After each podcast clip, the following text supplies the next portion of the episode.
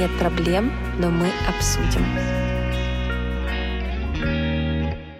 Ребята, всем привет, с вами я, Настя, и это подкаст «Нет проблем». У меня такое чувство, что с записи прошлого эпизода вообще дней не прошло, но на самом деле прошло достаточно много дней, за эти дни мы уже успели отметить день рождения Томи, ему исполнилось три годика. Для тех, кто не знает, Томи — это моя любимая собака. И я вообще не понимаю, как время идет так быстро, как может ему быть уже три года. Мы как будто его взяли вот буквально месяц назад. Еще я очень часто об этом думаю, потому что сколько ему лет, столько лет мы в Америке. Буквально через два месяца после его появления у нас мы переехали сюда. Ну, ребят, это просто шок, что мы здесь уже три года. У меня не укладывается в голове абсолютно. Когда ты видишься с новыми людьми, первое, что ты спрашиваешь, это как давно ты в Америке.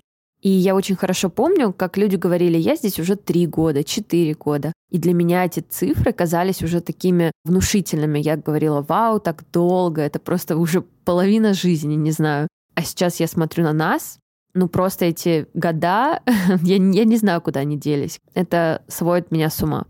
Еще на этой неделе был Супербоул, в Америке это целое событие, и если посмотреть другие билдинги напротив, то у всех в телевизоре Супербоул, все собирались с друзьями, компаниями и смотрели эту игру. Для тех, кто не знает, это футбольный матч, американский футбол. Для нас там особо ничего не понятно, но для тех, кто не разбирается в американском виде спорта, потому что для нас привычен обычный футбол, и вот мы уже второй год смотрим матч, сложно сказать, что что-то понимаем, но зато между игрой там есть кусочек, когда выходит выступать какой-то артист, и это почетная роль, потому что этот матч смотрят миллионы американцев, и не только. И в этом году выступал Ашер. Я не понимаю, почему все захейтили, потому что нам всем понравилось. Мы тоже смотрели с друзьями. Было очень забавно, что в нашей компании был человек, который связан с музыкальной индустрией напрямую. Он сонграйтер, то есть он пишет песни всяким крутым певцам и певицам. Например, он написал песню Джастину Биберу. В общем, можете себе представить уровень, да? И он сидел и говорил, что «О, Ашер, я написал для него песню, мы работали над ней вместе, надеюсь, он ее исполнит». Ну, он ее не исполнил, потому что она новая, она вошла в итоге в его новый альбом, который он там промоутил. Ну, просто представьте сам факт. Потом на сцену Кашеру вышел какой-то темнокожий тоже исполнитель. Наш друг сидит и говорит, о, а это был мой первый работодатель в индустрии. Ну, это настолько какой-то грандиозный уровень того, что человек, сидящий рядом с тобой, знает их всех лично. Ну, то есть не просто знает, он с ними работал, работал много, тесно. Особенно меня поразило, когда я спросила, это все, конечно же, на английском, то есть он англоговорящий, и я спросила, смотрели ли они Грэмми, на что он не расслышал и переспросил, получил ли я Грэмми в этом году. И я такая, а, ну, то есть я попала в компанию к человеку, который может всерьез ответить на такой вопрос. Я обожаю такие знакомства, я обожаю за это Штаты. И раз уж мы начали говорить про музыку, я не могу не упомянуть, что на этой неделе я послушала просто потрясающий подкаст, новый подкаст, который создали ребята Тима и Валя Назаровы. Кто не знает, это мои самые любимые подкастеры вообще ever. У них свой True Crime подкаст «У холмов есть подкаст». Я уже рассказывала вам про них ранее, я знаю, что многие из вас подписались на ребят. Мне это ужасно приятно, потому что я только рада делиться такими талантливыми, творческими, крутыми людьми. И вот у них вышел новый подкаст. Я не могу пройти мимо и скажу, что вы обязаны это послушать. Он называется «Клуб 27», и, как вы могли понять по названию, он про разных творческих людей, музыкантов, которые умерли в 27 лет. Это подкаст с сезонами, и первый сезон про Курта Кобейна. Я, как и многие из вас, конечно же, знаю его песни, но я никогда не знала его биографию. И ребята делают такие классные эпизоды, где просто полноценно ты как будто смотришь документальный фильм. Настолько там все круто, сделано, продумано. В общем, вам точно понравится. Обязательно переходите. Я оставлю на них ссылку в описании к этому эпизоду. Послушайте. И я буду с огромным интересом ждать следующие серии и, конечно, следующие сезоны. В общем, ребята супер молодцы, я их очень поддерживаю и передаю привет, если они это слушают. Так, ну что, мы переходим к нашему эпизоду. Сегодня я решила поговорить с вами про мою wellness-рутину. Вообще wellness с английского переводится как благополучие, хорошее здоровье.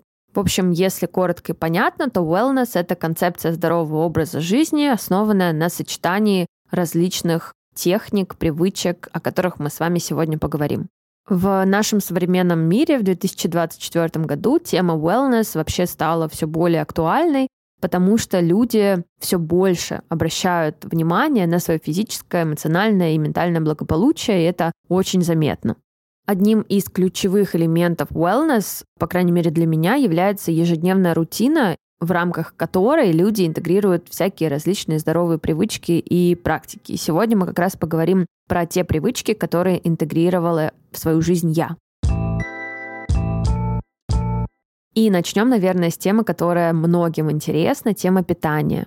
Итак, почему же тема питания относится к wellness? И опять же, если мы рассматриваем wellness как философию стремления к хорошему самочувствию и качественной жизни, то без сбалансированного питания это будет сделать трудно. Какой-то мой осознанный путь с питанием начался не очень хорошо для меня, потому что когда я уже повзрослела, мне было 14-15 лет, вы знаете, что у меня началось расстройство пищевого поведения, с которым я периодически борюсь по сей день. И опять же, когда я росла, передо мной не было примера человека, который бы объяснил мне, что такое сбалансированное питание, что диета это отстой, что вот я могу есть все, что еда это не мой враг. Поэтому лет до 20, наверное, у меня были совершенно плохие пищевые привычки. Я постоянно переедала, я делила еду на вредную и полезную, и вообще мне было достаточно тяжело жить. Но сегодня об РПП мы с вами говорить не будем. К тому же у меня есть полноценный выпуск на эту тему, можете посмотреть. Сейчас мы именно сфокусируемся на том, как я пришла к тому, что у меня есть сейчас, и как я выстраиваю свои отношения с едой на данный момент. Начну я, наверное, с того, как проходит мой день и что я себе готовлю, что я вообще ем. Утром натощак я обязательно пью стакан воды, а то и два, просто потому что это моя привычка давняя. Меня приучила к этому моя бабушка, которая не разрешала мне есть еду без стакана воды перед этим. И я ей за это ужасно благодарна. И в моей семье вообще меня приучили к тому, чтобы пить воду на постоянной основе. Ни я, ни моя сестра, мы не пили никогда чай, кофе. То есть мы очень любили пить воду, и привычка эта сохранялась годами.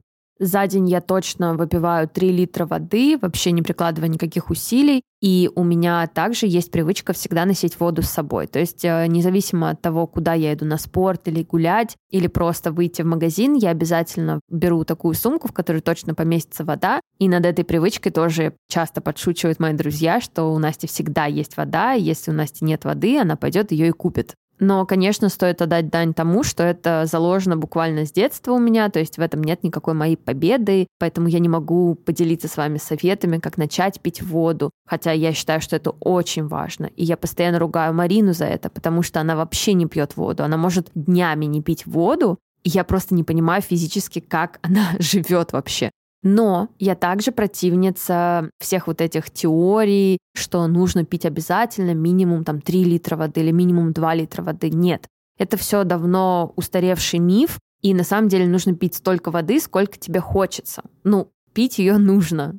Надо сказать, что каждое утро я просыпаюсь голодная, и я чуть позже расскажу, почему, как мне кажется, это происходит. И каждое утро я не могу лежать спокойно в кровати в телефоне или просто ничего не делать, потому что я думаю о том, что я хочу уже есть, я хочу уже готовить есть. И у нас с Мариной абсолютно не матч в этом плане, потому что она просыпается и до обеда может вообще не завтракать. Я же первым делом иду после того, как я почистил зубы, умылась и бла-бла-бла, я иду пить воду и сразу начинаю готовить себе завтрак.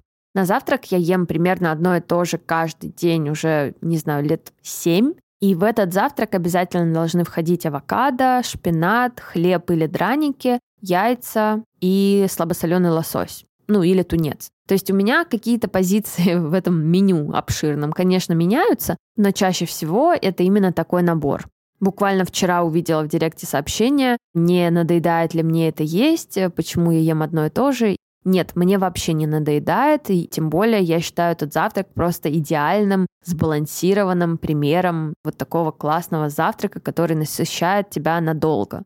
Конечно же, за всю свою жизнь я пробовала разное, и то, что я ем именно это каждый день, не значит, что я не ем ничего другого. Нет, я могу в один день съесть бейгл, я могу позавтракать каким-нибудь буррито, я могу съесть блинчики или кашу, но чаще всего я готовлю себе именно вот одно и то же. И это именно то, что насыщает меня, правда, надолго, потому что, например, каша меня насыщает максимум на полтора-два часа. Потом я снова голодная. А в моем завтраке есть полезные жиры, то есть я обязательно еще оливковым маслом все это поливаю. Там есть хлеб, которого я вообще абсолютно не боюсь, который дает мне энергию, который насыщает меня углеводами. Там есть белок в виде яиц, слабосоленого лосося. И в целом весь этот завтрак просто для меня идеально подходит. Ну и, естественно, я не могу не упомянуть, что завтрак — это мой самый любимый прием пищи, и для меня он самый главный. Потом я иду на прогулку с собакой вместе с Мариной, и там Марина покупает себе кофе, а я покупаю себе матчу. Я пью матчу на растительном молоке, просто потому что мне так вкусно, я абсолютно не боюсь коровьего молока, и у меня нет непереносимости. В общем, я просто пью, что хочу, и вам советую. Матчу я начала пить уже, наверное, лет пять назад. Мне сразу зашло. И у меня достаточно интересная история с кофе. Я кофе не пью и не пила никогда вообще в жизни. Я пробовала пару раз, но мне абсолютно не нравилось. И более того, у меня повышается сердцебиение. То есть у меня какая-то внутренняя непереносимость кофе. И это правда, потому что я сдавала анализы на непереносимость продуктов, чтобы узнать свой организм немного получше. Там я увидела как раз, что кофе у меня прям красная зона. Точно нет. От матчи у меня такого эффекта нет, хоть там тоже есть кофеин. И поэтому мне очень нравится этот напиток. Я его пью и холодным, и горячим, круглый год, и кайфую, потому что когда все вокруг берут стаканчики с собой в кофейнях, тебе тоже хочется что-нибудь попить, и вот этот напиток просто был создан для меня. Потом я начинаю чувствовать голод примерно к 2-3 часам дня, и на обед у меня уже более такое разнообразное меню. Я люблю поесть пасту. Я люблю всякие равиоли с начинкой типа сырные или еще какие-то. И я люблю, когда паста свежая. То есть я покупаю в магазине свежую пасту в контейнере, просто ее варю за 2 или 3 минуты. И вот мой обед. Обязательно я добавляю всякую зелень, рукколу, шпинат, просто потому что я обожаю зелень. Но сейчас, например, у меня появилось новое сезонное любимое блюдо. Я покупаю в магазине супы, разогреваю их в микроволновке за 3 минуты, еще я к этому обязательно ем что-то дополнительное. И сейчас это постоянно кабачки. Я не знаю, я была на ретрите, и там девушка потрясающая приготовила идеальное блюдо. Любимая консистенция моего мужа. Корочка такая золотистая. Внутри теста оно такое жидкое, растекается. Но мы их ценим именно такими, честно тебе скажу. Нарезайте кабачок, кладете его в духовку или в airfryer, как это делаю я. И потом, когда они уже готовы, посыпаете тертым сыром, оставляете еще на одну минуту или несколько секунд, и все. Это просто невероятное блюдо. Сыр может быть любой, у меня это чеддер, по-моему. Короче, просто и вкусно. И каждое свое блюдо я готовлю 5 минут, потому что просто дольше стоять на кухне я не хочу. Еще забыла сказать, что после приема пищи очень часто мне хочется что-то сладкое. Раньше было еще чаще, сейчас, конечно, реже. Если мне хочется, то я что-то съедаю, вообще никак себя не ограничиваю. У нас дома всегда есть шоколад, всякие мармеладки. Я не делю еду, еще раз повторю, на хорошую и плохую. У меня нет такого, что я на правильном питании, в кавычках, конечно, потому что это не моя философия. Я придерживаюсь того, что в любой еде нет ничего плохого, и если тебе хочется сникерс, то съешь сникерс, а не заменяй его на какие-то другие альтернативные батончики, которые непонятно чем вообще лучше. Ну и вечером я ужинаю всегда по-разному по времени, с 6 до 9 вечера, примерно в этом диапазоне. Обычно это какой-то салат, чаще всего из зелени, томатов, э, перца и какой-то там заправки типа бальзамика, и дополнительно какой-то белок, в моем случае я не ем мясо, и это лосось или стейк тунца. И если я голодная, я добавляю к этому еще какую-нибудь гречку, потому что я ее обожаю, картошку, макароны. И вот если, допустим, у некоторых аппетит разыгрывается к вечеру, Марина, например, обожает есть именно вечером, а утром вообще не может, то у меня наоборот. На ужин мне в большей степени вообще по барабану, но вот просыпаюсь я ужасно голодная как раз-таки из-за того, что на ночь ничего не ем. Но вы сейчас подумайте, блин, как круто, да, вот какое чудесное питание. Но я вам скажу так, это какая-то рутина, какая-то база, которая плюс-минус прослеживается в каждом моем дне. Но это не значит, что каждый мой день такой идеальный, как я описала. Совсем нет, вообще нет, абсолютно нет. Если я гуляю, например, я могу забить на обед. Я могу вместо этого выпить второй стакан матчи, что вообще отстой и плохо, и потом вечером прийти и подумать, блин, я такая голодная, и заказать себе картошку фри и бургеры. Бывают разные ситуации. Бывает, я не знаю, испортилось настроение, или мы пошли в какое-то кафе, где там блинчики, например. То есть я себя никак не ограничиваю в плане только такое меню у меня и больше я никуда в сторону не отхожу, только это ем. И я рада, что я от этого всего ушла, от всех этих ограничений, от этого строгого меню, потому что когда я раньше сидела на диетах, я планировала, что я буду есть буквально там на две недели вперед. Но нет, так это не работает. Сейчас я ем буквально по голоду то, что я хочу сейчас съесть. И это правда то, что делает мое ментальное состояние стабильнее и гораздо-гораздо лучше.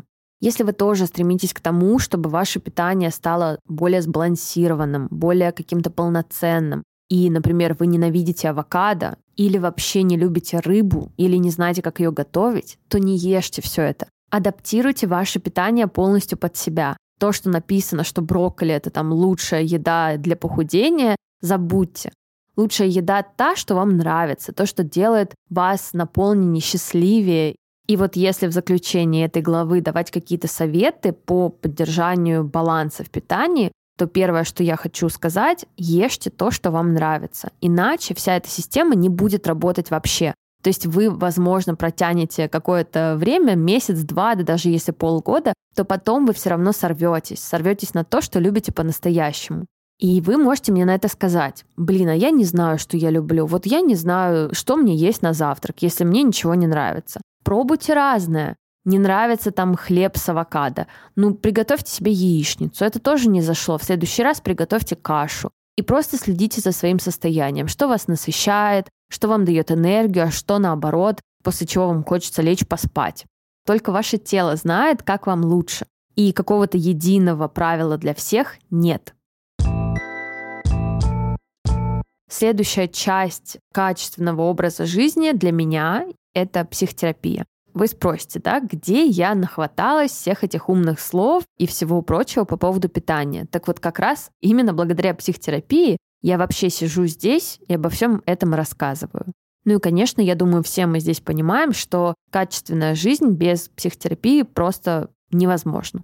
Изначально я вообще пошла в терапию с мыслью, что это краткосрочно, что мне просто решить одну проблему, и я сразу уйду. Но впоследствии с возрастом, наверное, я стала понимать, насколько это вообще важно, тем более для такого человека, как я, у которого в целом есть какие-то ментальные трудности. Так я пришла к долгосрочной психотерапии и нахожусь в ней уже много лет.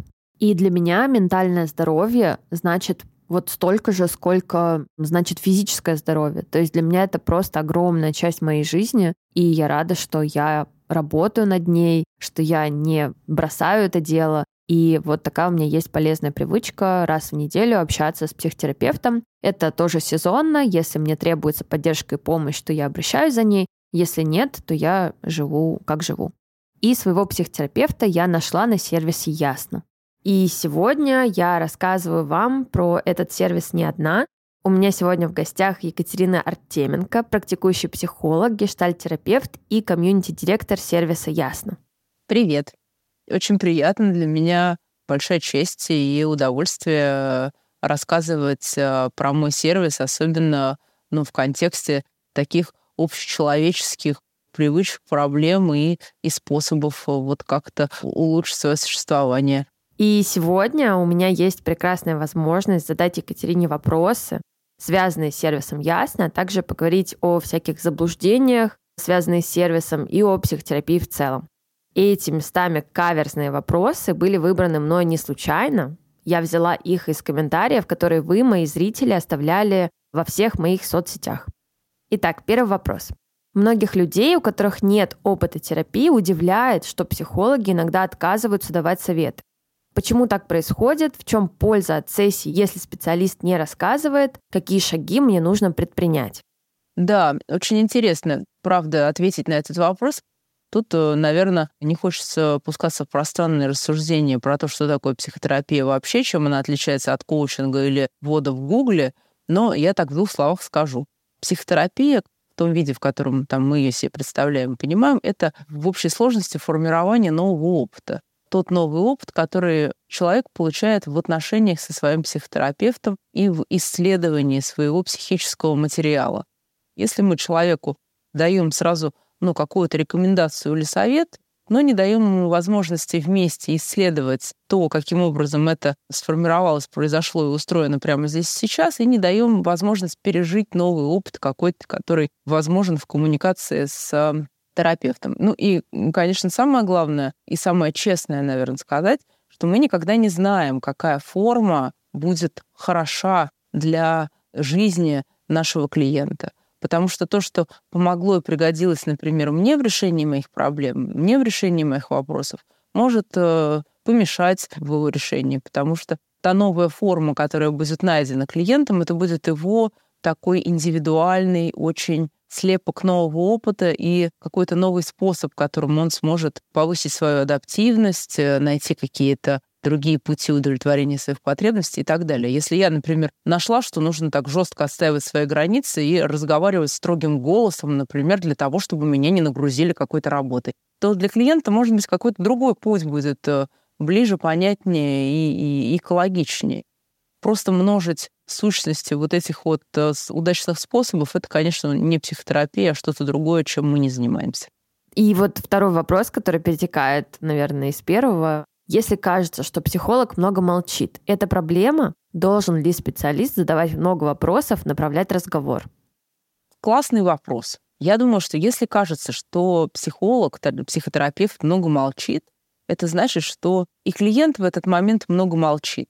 Много молчит о том, что ему кажется про психотерапевта. Потому что самая лучшая, самая важная рекомендация, которую я могла бы здесь дать, это сказать своему психологу о том, что, дорогой психолог, ты много молчишь.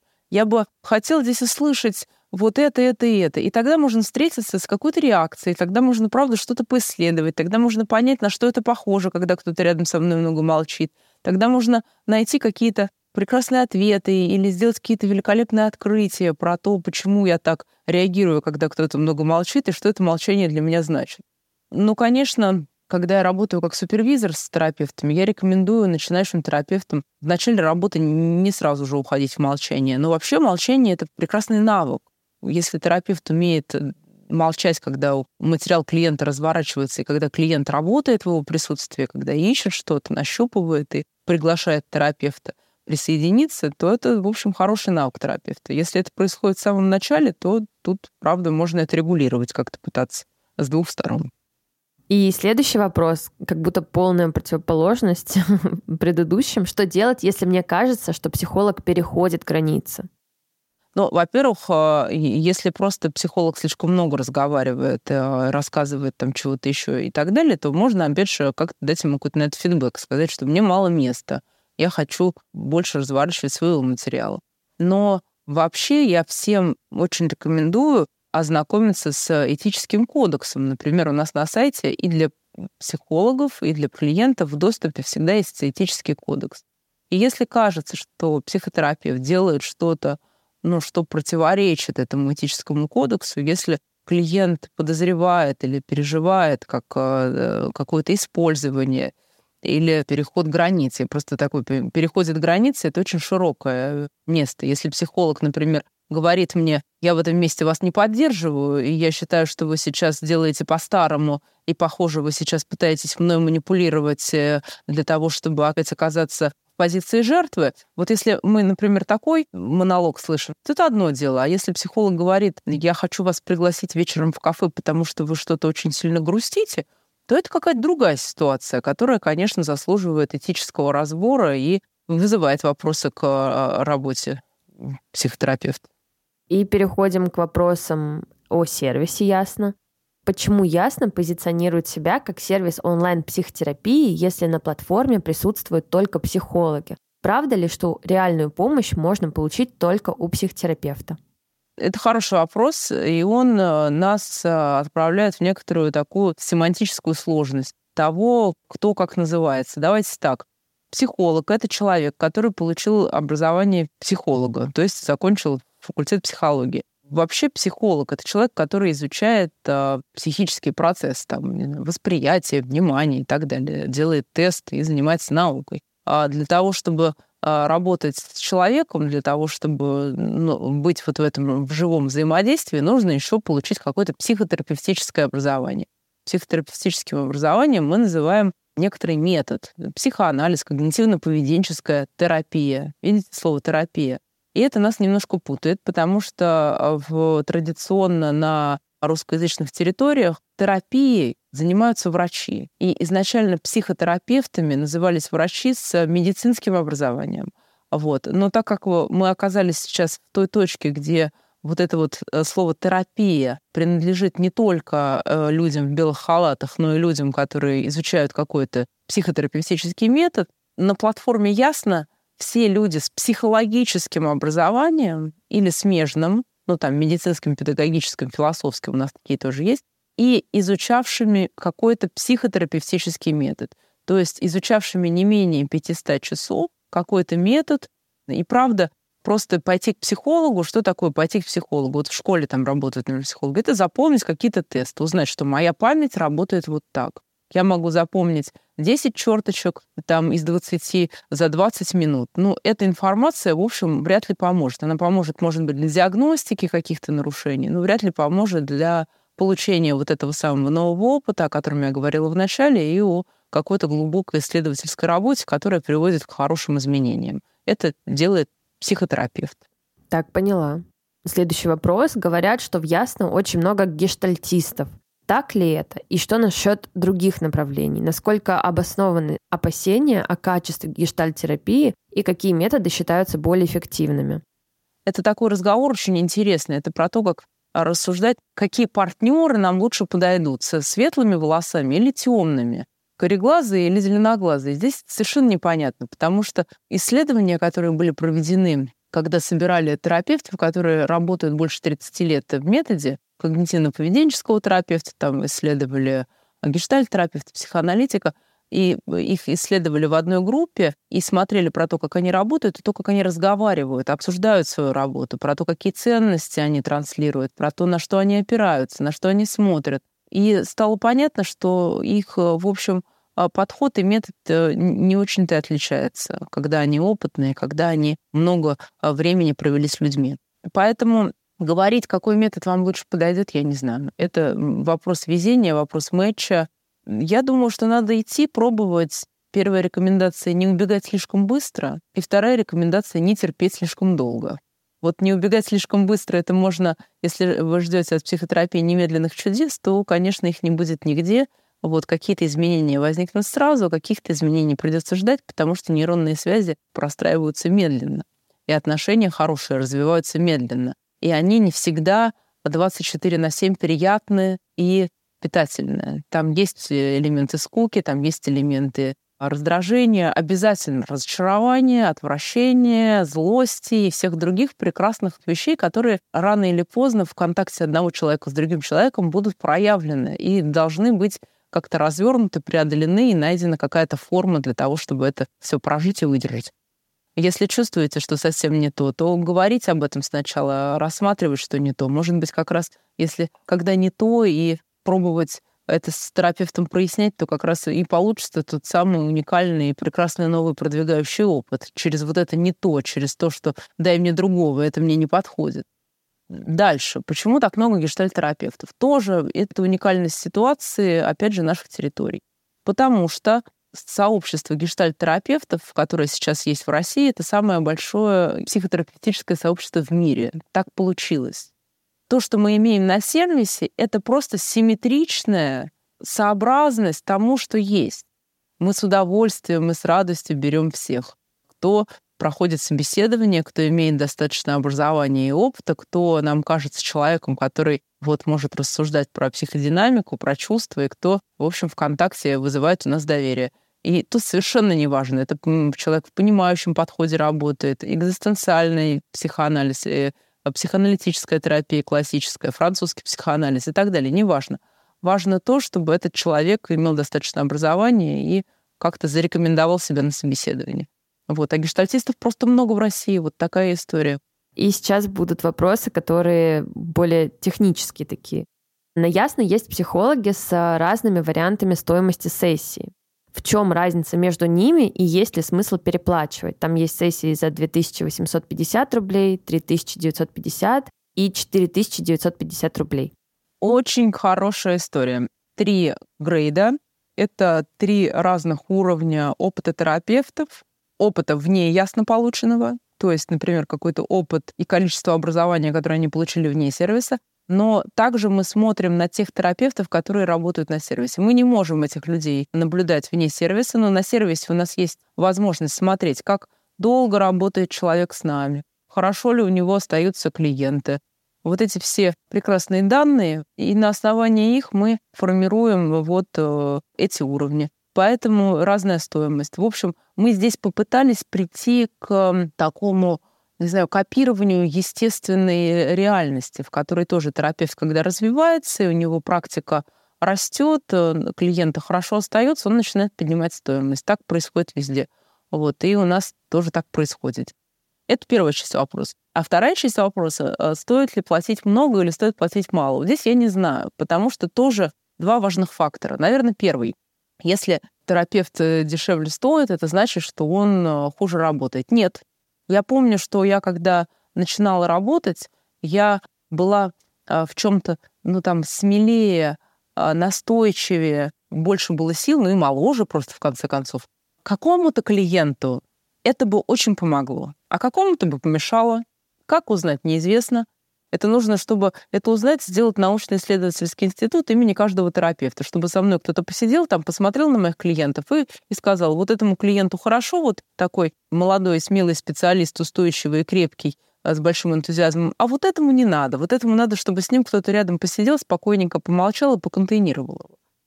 А второй кусок, очень важный кусок, он касается влияния того, что мы платим деньги на качество терапии. И здесь важно, чтобы терапия для клиента стоила ощутимо, но не фатально ощутимо.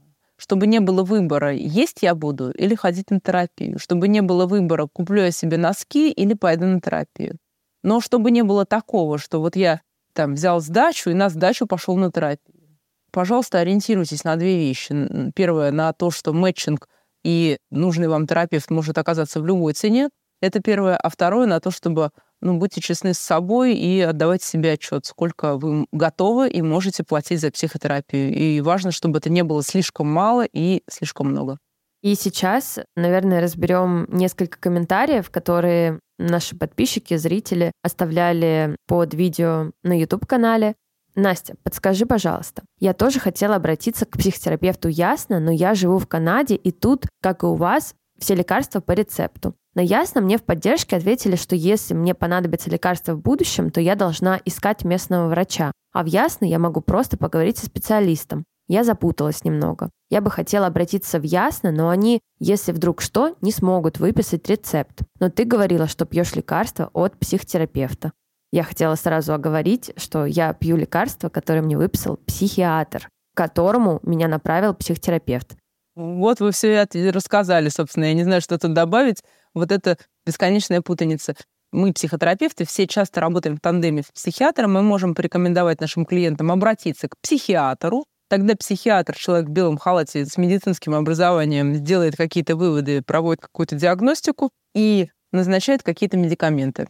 Насколько я знаю, э, во всяком случае, на территории России делать это онлайн незаконно. Есть страны, в которых а, другая ситуация. Я не могу ничего сказать, потому что у меня нет достаточной информации. А единственное, что могу сказать, что мы всем своим психотерапевтам, психологам, работающим на сервисе, доносим до них важную информацию о каком-то алгоритме работы совместной с психиатром. То есть психотерапевт на сервисе, психолог может запросить какую-то информацию о тех медикаментах, которые вы принимаете, о тех назначениях, о тех диагнозах, даже попросить имейл этого психиатра для того, чтобы связаться с ним и спросить, какие назначения, по какой причине были сделаны. Вот это важно. важно, чтобы эти два человека могли как-то коммуницировать, если необходимо. Согласна, ребят, запомните, это просто разные специалисты. Следующий комментарий. У меня складывается впечатление, что ясно вообще не в состоянии помочь людям, которые их рекламируют. Или со всеми психологами так. Нужно ходить всю жизнь. Хочется ведь, чтобы проблемы были разрешены, а не циркулировали по кругу. Я думаю, что тут слово «помощь» кто кому должен помочь и в чем. Психолог, психотерапевт помогает увидеть суть проблемы, помогает увидеть связь прошлого опыта с тем, как э, разворачиваются отношения здесь и сейчас, помогает увидеть ограничивающие паттерны, какие-то убеждения, которые мешают. Но никто не сможет сделать за человека, получить его какой-то новый опыт и попробовать это притворить в жизнь. Некоторые напряжения, некоторые сложные переживания, они правда облегчаются просто из-за того, что мы их исследуем. Психотерапия таким вот э, интересным образом работает, что когда мы просто направляем куда-то луч света, когда что-то перестает быть в тени и становится исследуемо, описываемо, разделенное в разговоре в отношениях, оно перестает иметь только какой-то негативной власти над нами, и правда какие-то зажимы расслабляются, какие-то узлы развязываются. Это правда так. Но по большому счету новый опыт, который человек э, может получить в своей жизни, ему придется все равно идти и получать в своей жизни. Это первое. Второе. Сейчас, может быть, скажу непопулярную вещь, э, но тем не менее скажу. Многим людям показана долгосрочная терапия. Не всем, но многим. Некоторым людям трех-четырех лет может быть недостаточно. Потому что бывают э, какие-то травматические события, бывает какой-то сложный опыт, бывает что-то, что формировалось, там, не знаю, 20-30 лет. И это невозможно взять и распутать за два года. Какой бы прекрасный специалист не был, какой бы красивый, не знаю, там, удобный не был сервис. Некоторые сложные вещи, которые есть в нашем опыте, которые есть в клиентах, требуют длительной работы, очень длительной. Например, посттравматический опыт, психиатрические какие-то осложнения, зависимость, эти все вещи, которые требуют длительной работы. Добавлю тут еще, наверное, такую штуку интересную про психогигиену, такой фитнес для души. Психотерапия — это час или два часа в неделю, которые посвящены человеку, которые посвящены вниманию к себе. Мы сейчас все живем в такой ситуации, в такой концентрации событий, информации, непрерывно проникающей в нас, задач, которые нам нужно выполнять, конкуренции, которую мы должны все каким-то образом выдерживать. Иногда без а, специально выделенных вот этих часов, которые кто-то посвящает нам свою жизнь, мы просто себе такого организовать не можем. У нас нет времени гулять э, в лесу, смотреть а, в точку горизонта, час медитировать и обращать внимание на свои чувства. И иногда психотерапия — это единственное место, которое позволяет а, человеку оставаться наедине с собой и исследовать себя. Так, и следующий комментарий. Об этом ясно, только ленивый не видел разоблачения. Сколько там некомпетентных специалистов. Следующий ответ на этот комментарий. Да, в этом ясно, почти никто не встречал толкового специалиста. Мало того, что не помогут, так еще и навредят психике. Что вы думаете по этому поводу? Давайте посмотрим вообще на сервисы. В любой ситуации, в любой клинике даже. Вот приходим мы в какую-то клинику имени великого и могучего Гудвина – вот там точно мозги вставят, сердце запустят и домой отправят. Вот. А кого-то не отправили, кому-то не запустили, кому-то не вставили, не получилось. И тогда получается, что человек остался в разочаровании, перестал искать, перестал пробовать и ушел. Такое тоже бывает. И такое может случиться везде. Я не думаю, что это специфика ясная. Я думаю, что это специфика вообще нашего поиска. Когда мы, например, сходим на свидание с кем-то, возвращаемся оттуда разочарованные, потому что там партнер тупо шутил, например. Мы же не говорим «ставлю крест на человечестве». Вот здесь то же самое. Неважно, где вы ищете своего специалиста, продолжайте искать, продолжайте оставаться в каком-то намерении разобраться с собой. На ясно — хорошо, не на ясно — замечательно. Тут важно, чтобы поиск не останавливался, и все, что мы делаем, это стараемся как можно более тщательно, кропотливо, с вниманием и э, нашей какой-то заботой отобрать этих людей. А потом помочь им э, в их развитии и становлении. Вот это мы можем сделать. Если кто-то из них не подошел, это, конечно, жаль, но я не думаю, что это ставит крест на сервисе или на психотерапии или на человечестве. Да, я с вами согласна полностью. Так что, ребят, своего психолога найти можно и нужно. Сервис Ясно вам в помощь. И не забывайте про мой промокод «Нет проблем» латинскими буквами в одно слово, который даст вам скидку 20% на первую сессию в Ясно при регистрации. И все подробности и промокод ищите в описании под этим эпизодом. А мы возвращаемся к нашей wellness-рутине. Теперь идем дальше. От ментального здоровья к физическому. И под физическим здоровьем я, конечно же, имею в виду спорт и разную активность.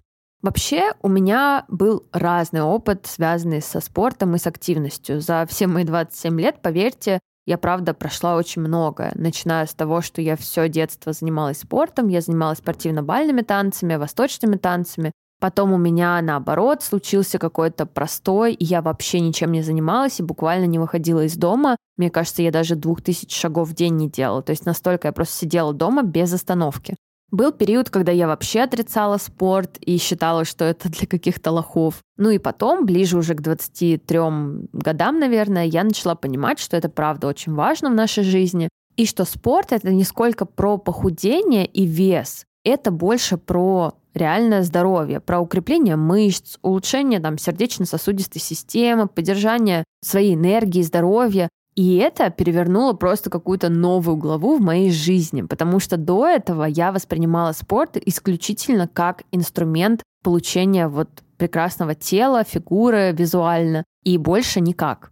И я прекрасно понимаю, что очень многим сейчас трудно тоже относиться к спорту именно как к здоровью потому что вот эта культура похудения, она в нас так сильно заложена, что ну очень сложно просто взять и ходить в спорт для себя. Еще мне кажется, что тут дело в культуре и в семье, в которой ты растешь, потому что во многих семьях тема спорта очень актуальна, и спорт прививают детям с детства, но, к сожалению, в большинстве семей в странах СНГ это вообще далеко не так. И, например, даже сравнивая США и Россию, то уровень заинтересованности людей в спорте просто колоссальный, на мой взгляд. Потому что в США ты привык к тому, что все залы переполнены людьми, люди бегают на улице в любое время года, а в России это скорее не часть рутины, а какая-то вот у тебя есть цель, и ты ее добиваешься. Здесь я вижу, что люди занимаются спортом не ради чего-то, а просто это процесс, который доставляет им удовольствие. И такая философия мне супер подходит, но заниматься спортом я начала еще в России. Я ходила на групповые занятия по TRX, Потом я занималась тренером в зале, потом пошла на растяжку, потом на йогу, и, собственно, так и прошли там последние три года жизни в Москве. Дальше я уже переехала в Штаты и здесь открыла для себя спорт заново. Что входит в мою рутину сейчас? Во-первых, это йога. Я занимаюсь йогой уже года два регулярно, то есть каждую неделю. И я занимаюсь ей сейчас примерно 2-3 раза в неделю, из которых там две активные йоги и одна такая медленная йога, где больше растяжка. И также сейчас я хожу в спортзал, который у меня в билдинге. До этого где-то год я занималась пилатесом, и тогда мое тело просило именно такого, Сейчас я почувствовала, что хочется заниматься именно в зале, и я слушаю свое тело, поэтому вот сейчас так. Параллельно с этим каждый день я стараюсь двигаться. Я стараюсь не сидеть дома не только потому, что хочу движения, но и просто потому, что ментально мне так нравится больше. Вы знаете, что я фанатка прогулок на свежем воздухе. Ну, не знаю, насколько он свежий, конечно, здесь, но все же. Я обожаю гулять, ходить пешком и делаю это каждый день абсолютно всегда неважно, за окном ужасная погода, минусовая или нет. Без этого я считаю свой день каким-то неполноценным, и у меня нет пунктика именно выйти из дома. Нет, это именно мое искреннее желание, потому что только так я могу побыть сама собой наедине, послушать какие-то подкасты, которые я там откладывала, или просто подумать о чем-то. Мне нравится такая рутина, и помимо этого она, конечно, дает мне какую-то пользу. И в целом вот неделя моя строится так, что я чередую йогу, спортзал, делаю там два выходных, допустим, и мне кайфово от этого. То есть я, правда, наслаждаюсь этим процессом, я не стремлюсь к какому-то результату. Конечно, здорово замечать какие-то результаты в зеркале, видеть себя более спортивной, более подтянутой, но в целом процесс для меня сейчас приоритет. И если давать какие-то советы по поиску мотивации для занятий спортом и вообще советы по спорту в целом, то здесь вот такой же совет, как с питанием. Найдите то, что любите, найдите то, что вам нравится. Без этого ничего не сработает. А в спорте так тем более, потому что тебе нужно будет каждый раз искать мотивацию на твой какой-то ненавистный спортзал, от которого тебя тошнит. Вот ты даже думать об этом не можешь, так тебе не хочется туда идти. Я знаю, что это такое, я знаю это чувство. И я вот говорю как человек, который понял истину, найдите себе то, куда вам даже не надо будет умолять, заставлять себя идти и со слезами там двигаться. Я понимаю, что это может быть сложно, особенно если вы вообще далеки от спорта и ничем не занимались и не занимаетесь. Но посмотрите, как много у вас выбора. Не обязательно идти в спортзал. Можно пойти на растяжку, на групповые классы заняться танцами, боксом или какой-нибудь вообще аэро-йогой. И не думайте, что, например, вот в спортзале я потрачу больше калорий. Нет, это плохое мышление, и так мы с вами ничего не добьемся. Вот вы, например, знали, что при пинг-понге, настольном теннисе, сжигается даже больше калорий, чем при каком-то там любом другом виде спорта. Представляете, пинг-понг. Марина это вообще обожает, это ее самое любимое хобби. И это раз и работает для нее как вид физической активности. И поверьте, в мире масса разных активностей, которые точно вам понравятся. Вы просто еще об этом не знаете. Пробуйте все на свете, и рано или поздно вы по-любому влюбитесь во что-то так сильно, чтобы ходить туда и наслаждаться процессом. Ну а там, где наслаждение процессом, там и регулярность, а где регулярность, там и результат. Идем дальше. Неотъемлемая часть wellness-рутины — это здоровый сон. И это не просто слова. Пока мы спим, наш организм восстанавливается, иммунитет укрепляется, продуктивность повышается. И я думаю, что мы все с вами знаем, что если у тебя страдает сон, то страдает твоя жизнь в целом.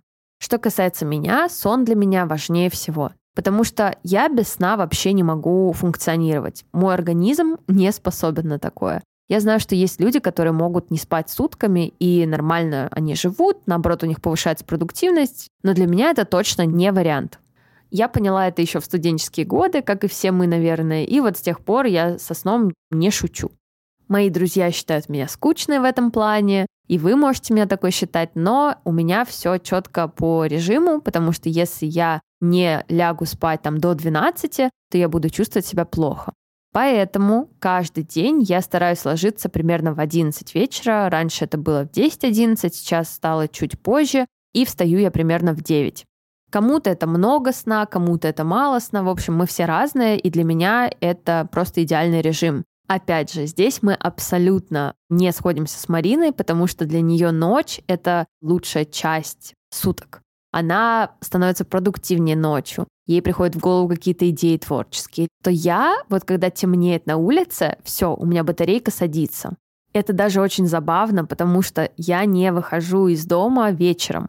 Для меня утро это самая бодрая часть дня. То есть я встаю, и как только я встала, все, я суперпродуктивная, у меня все дела на утро распланированы и мне так очень комфортно. А вот когда темнеет, мне сразу вообще неинтересно, мне не хочется выходить на улицу, конечно же. То есть для меня вечер и темное время суток это вообще не привлекательно. Поэтому я где-то там с 7 часов ложусь на диван, уже настраиваюсь на сон, то есть у меня телевизор включен, я могу почитать что-то, подумать о чем-то и вот идти спать ближе там к 10 к 11. Но опять же, несмотря на то, что со сном у меня всегда все хорошо, так идеально было не всегда. Сейчас я принимаю таблетки для своего ментального состояния, они делают мой сон крепким и вообще в целом помогают мне быстрее засыпать. Они противотревожные, и мне, естественно, назначил их врач, уже там третий год я их пью, так что сейчас мой сон очень крепкий, здоровый. Рядом со мной могут делать все, что угодно, разговаривать, шуметь. Я этого никогда не услышу. И засыпаю я примерно за две минуты. Вот бессонницами я никогда не страдала, но могу представить, насколько это ужасно невыносимо. Поэтому единственный мой совет для улучшения качества сна — обратиться к специалисту, который вам уже подскажет, чем помочь, что сделать, чтобы сон был лучше и так далее. Я знаю, что многие рекомендуют там за час до сна не сидеть в гаджетах, не раздражать как-то свою нервную систему, больше расслабляться и так далее, но я опять же не могу ручаться за эти советы, потому что на себе я их не пробовала. Еще, кстати, забавный факт, связанный со сном. Я луначу, и луначу с детства. То есть я именно тот человек, который разговаривает во сне предложениями, прям что-то там выясняет, э, шутит, смеется и бла-бла-бла, и потом всего этого не помнит. И надо мной очень любят смеяться Марина и все мои друзья. Я отношусь к этому хорошо, нормально, просто потому что это никак не мешает мне жить.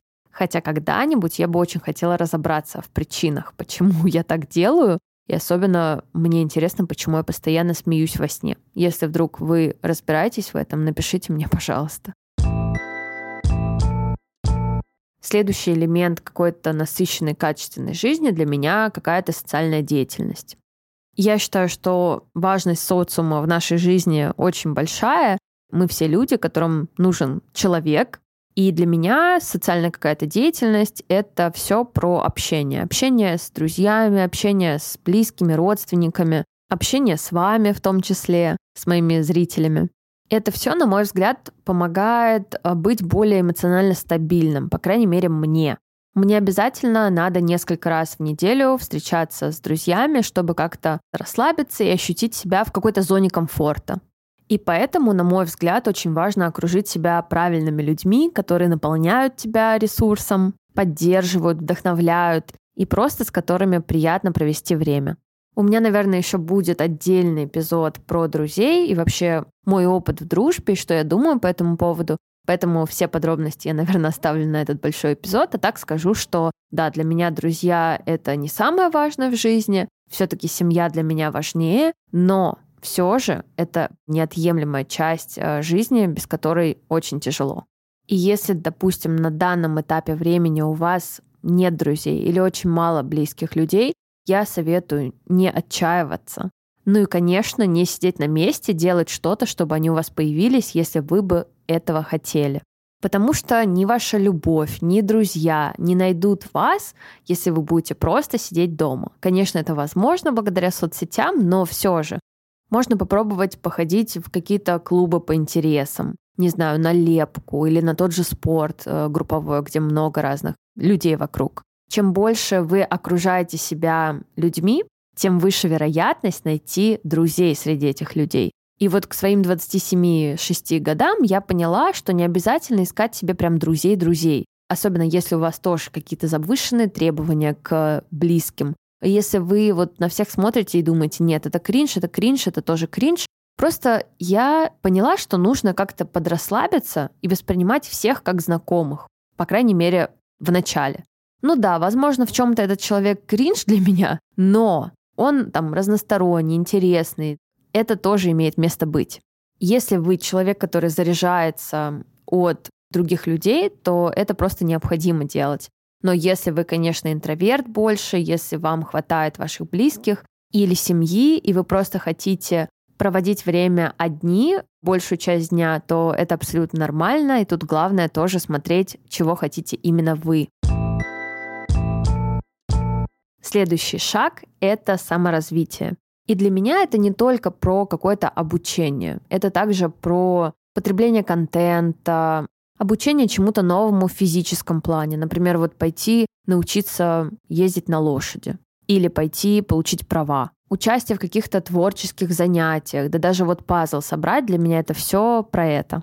Я всегда держу в голове, что обучение чему-то новому развивает мозг и поддерживает его в хорошей форме, и поэтому нужно периодически давать ему какие-то челленджи. Но это не значит, что вы должны каждый день обязательно заниматься саморазвитием. Нет, Особенно это точно нет в той культуре, в которой мы растем сейчас. То есть все вокруг говорят нам про продуктивную продуктивность, успешный успех и все такое. Поверьте мне, я далеко не каждый день делаю что-то для своего саморазвития. И вообще для меня это абсолютно нормально.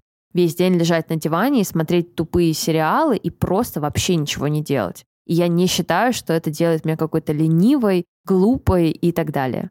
Но если у вас есть ресурс, если у вас есть возможности, то почему бы и нет? Опять же, можно пойти на какие-то хобби, кружки по интересам, знаете, как в детстве. Можно даже вообще из дома не выходить, чтобы чем-то заниматься. Я вот э, обожаю включать себе какие-то исторические подкасты, научные, и просто слушать, слушать и, и слушать, а потом еще пересказывать это всем своим друзьям. Не любите такой формат и вы более творческий человек, так направьте вашу энергию в какое-то творческое русло. То есть здесь нет какого-то одного пути для всех. Но благо мы живем в таком мире, в котором у нас есть буквально все. То есть все ваши потребности могут быть закрыты, стоит только захотеть. И тут даже дело не сколько в деньгах, сколько в возможностях. То есть, например, захотели вы научиться рисовать. Допустим, у вас нет денег на преподавателя, открыли YouTube, научились. И так буквально совсем. Вот стоит чего-то захотеть, начиная от новой профессии, заканчивая какими-то мелочами, вы все это можете получить легко. И что касается советов, я опять нового ничего не скажу, просто пробуйте, ищите себя. Тогда вы точно поймете, что вам нравится, что вам не нравится, и жить станет как-то попроще и поинтересней.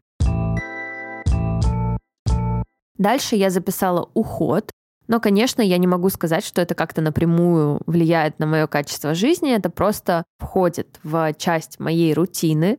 Я вообще никакая не бьюти-штучка, я соблюдаю какой-то самый базовый уход, который мне комфортно соблюдать, чтобы там моя кожа выглядела так, как мне хочется, или просто чтобы мне это было приятно и повышало настроение. Потому что, если вы не знали, то для многих, очень многих, вся эта индустрия бьюти — это про повысить себе настроение от того, вот как ты мажешься всеми этими штучками, красишься косметикой и просто вот получаешь кайф от этого.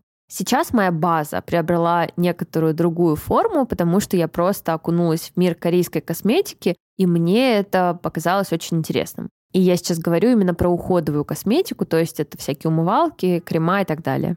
Насмотрелась я ТикТока и поняла, что да, это оно. Хочу попробовать, не могу, потому что, извините меня, их кожа, вот эта блестящая, сверкающая, идеальная, это что-то с чем-то. Поэтому где-то месяца четыре назад я начала тестировать разные штучки. Еще вот на Новый год мне подарил тайный Санта куча всего. Поэтому сейчас расскажу, чем я пользуюсь.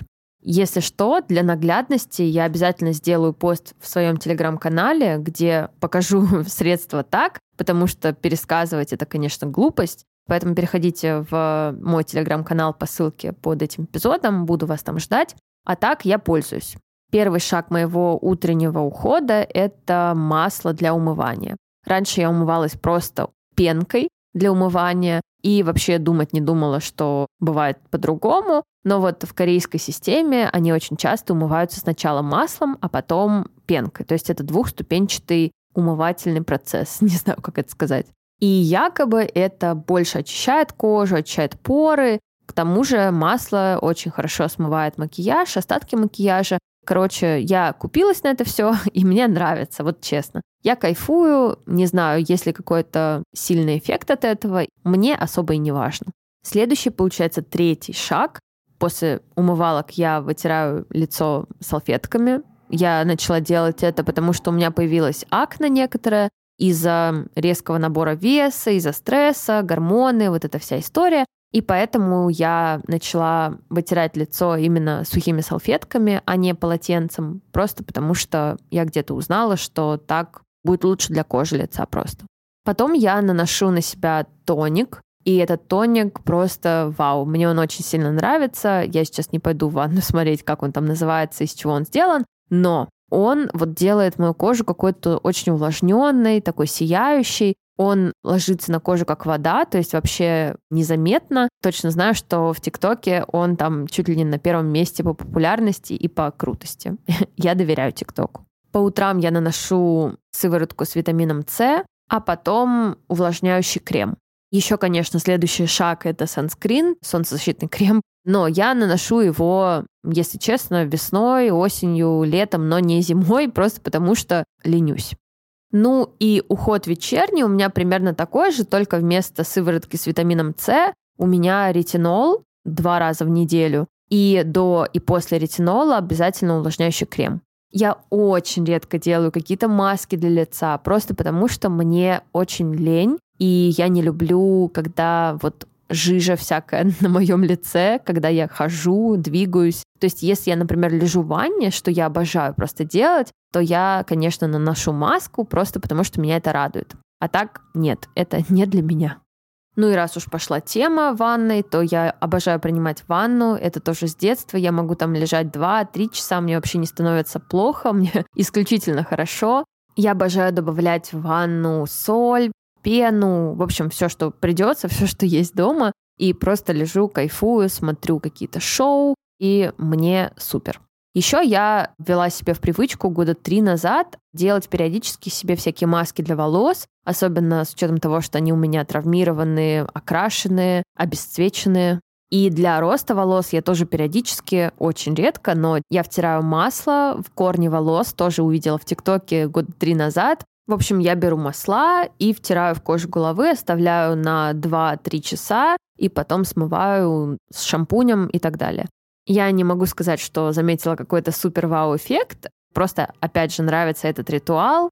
И что касается шампуней, я пользуюсь одними и теми же марками шампуней и кондиционерами, которые мне подсказала моя парикмахерша.